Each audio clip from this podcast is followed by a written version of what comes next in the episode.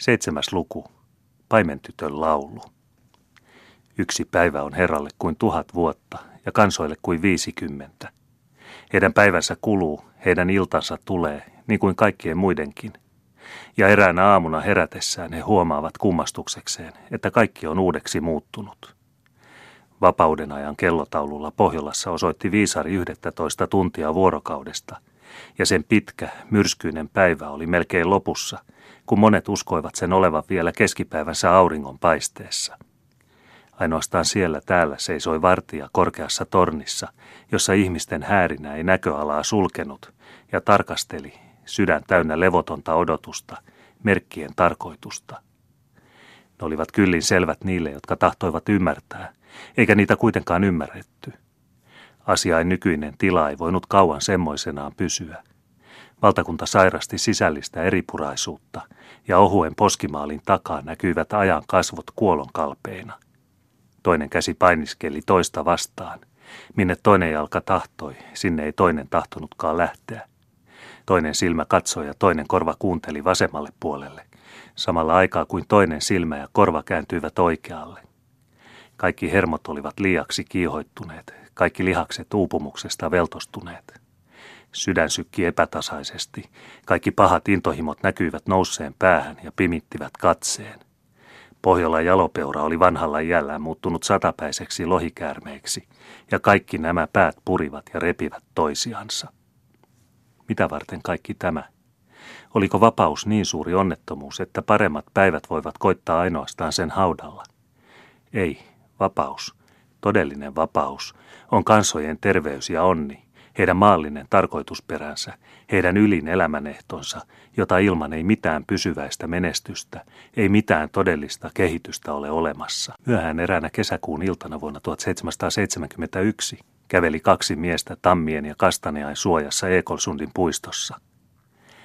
Vanhempi heistä oli kookas, komea herra, iältään noin 50, puettuna silmään pistävän, melkein turhan tarkan huolellisesti sen ajan hovipukuun, joka pysyi samanlaisena maaelämän vapaudessakin. Hän kuunteli kunnioittavasti nuoremman sanoja, samalla kuin huolien pilvet näyttivät synkistävän hänen korkeaa otsaansa. Kun hän joskus virkkoi muutamia sanoja vastaukseksi, tapahtui se lyhyesti ja määrämittaisesti, ikään kuin jonkin kaavan mukaan – mutta hänen sanansa ilmaisivat hänet kokeneeksi valtiomieheksi ja osoittivat samalla kertaa sekä selvää älyä että järkähtämätöntä mielenmalttia.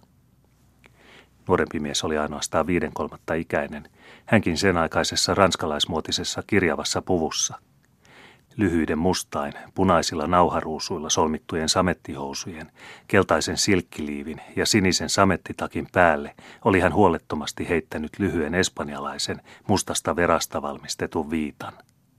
Hänellä oli pitsinen kaulahuivi, kalvosimet, tekotukka, hiuspussi ja kolmikulmainen hattu – mutta kaikkea tätä kantoi hän mitä luontevimmalla ja hempeimmällä somuudella, ja puhuessaan hän teki erittäin vilkkaita liikkeitä, väliin kiirehtien askeleitaan, väliin äkisti seisahtuen, toisinaan tarttuen seuraajansa käsivarteen, toisinaan vetäytyen taapäin ja viittoen käsillään, ikään kuin hän tarvitsisi kaikkia näitä kaunopuheisia merkkejä täydentääksensä kielen köyhyyttä – hänen kauneissa, hienoissa ja älykkäissä kasvoissaan liikkui alinomaa jokainen jäntere mitä vaihtelevimpia mielialoja ilmaisten, ja erittäinkin oli hänen suurilla, sinisillä, kiiltävillä silmillään ihmeellinen kyky kuvastaa jokaista hänen sisimpien tunteidensa vivahdusta, niin kuin meri tyynenä ollessaan vuorotellen kuvastaa auringon loistoa ja hattaroita.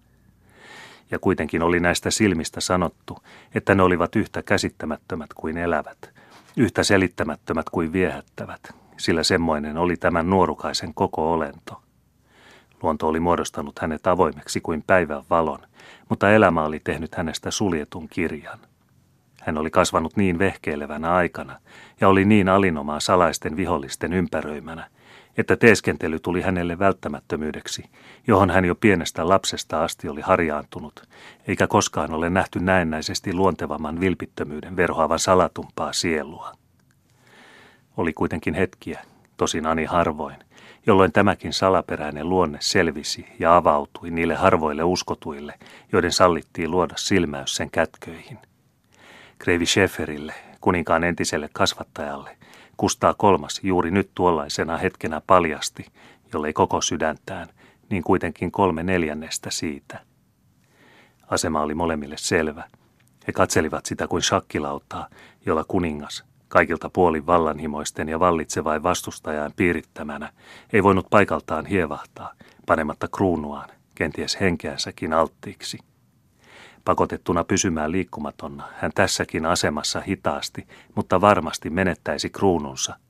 Ja ainoana neuvona oli panna toisia nappuloita liikkeelle ja siten valmistaa kuninkaalliselle shakkinappulalle tilaisuutta vapaampiin liikkeisiin ja suurempaan itsenäisyyteen. Ollessaan juuri Pariisin iloisimpien, nerokkaimpien ja loistavimpien piirien ihailun ja ylistelyn esineenä, oli nuori kuningas kolme kuukautta sitten saanut tiedon isänsä äkillisestä kuolemasta ja omasta raskaasta voimattomasta kruunustaan. Sen jälkeen hän oli kiiruhtanut hankkimaan varmuutta Ludwig 15 myötätuntoisuudesta ja tuesta. Hän oli arvelematta allekirjoittanut sen kuninkaavalan, minkä Ruotsin neuvoskunta hänelle joutuin esitti – hän oli kotimatkallaan käynyt mainion ja vaarallisen enonsa kuningas Fredrikin puheella Potsdamissa, ja nyt hänen oli avattava Ruotsin valtiopäivät, joilla hänen leppymättömät vihollisensa myssyt, kaksi vuotta kärsimänsä tappion jälkeen, olivat nyt jälleen saaneet vallan käsiinsä, ja joille Venäjä ja Englanti täysin kourin kylvivät rahoja estääkseen kaikki yritykset valtakunnan kohottamiseksi sen syvästä alennustilasta. Tästä kaikesta oli kuningas neuvotellut uskottunsa kanssa, ja asema oli niin toivoton, ettei muuta pelastusta näyttänyt olevan odotettavissakaan kuin ehdoton nörtyminen puolueiden mahtisanan alle. Oli ollut puhetta siitä, että aluksi koetettaisiin rakentaa sovintoa puolueiden kesken ja mielistellä kiukustuneita myssyjä, ottamalla heistä muutamia neuvoskuntaan. Hallituksen alkaminen tällä tavoin olisi ollut katkera nöyryytys, sitä katkerampi, kun myssyt vaativat kuningasvainajan neuvonantajia kanteenalaisiksi. Nuoren kuninkaan posket hehkuivat vihasta. Voi, huudahti hän lyöden otsaansa.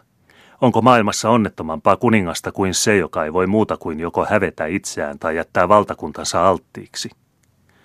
On, sir, vastasi Kreivi Schäfer arvokkaasti. On onnettomampiakin, nimittäin se, jonka täytyy taipua molempiin. Se on totta, virkkoi kuningas tyynemmin. Valtakuntani on voimaton. Jokainen tuulenhenkäys saa kruununi horjumaan, enkä kuitenkaan tahtoisi vaihtaa Ruotsia Puolaan, enkä kruunuani Stanislain kruunuun. Vielä on kolmas keino, ja vielä voi vapaasti valita. Sitä uskallan epäillä, sanoi Kreivi. Mitä?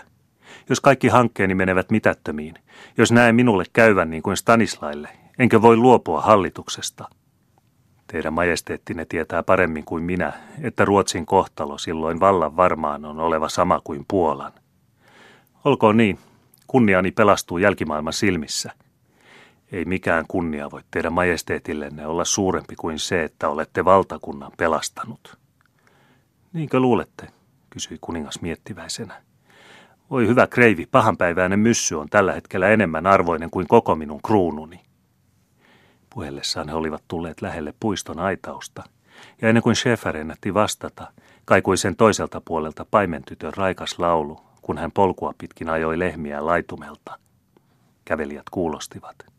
Se oli muannoita sulosointuisia lauluja, jotka Ruotsissa niin usein ikään kuin leikittelevät lehdissä ja puulatvoissa.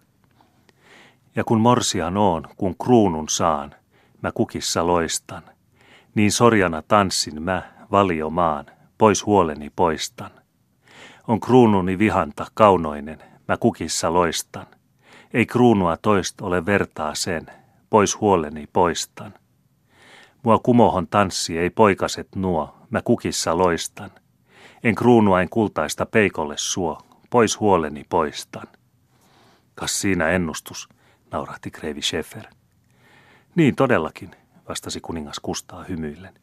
Minäkin olen pitävä huolta siitä, ettei kukaan minua kumohon tanssi. Ja toivonpa silloin, etteivät peikot saa kruunuani.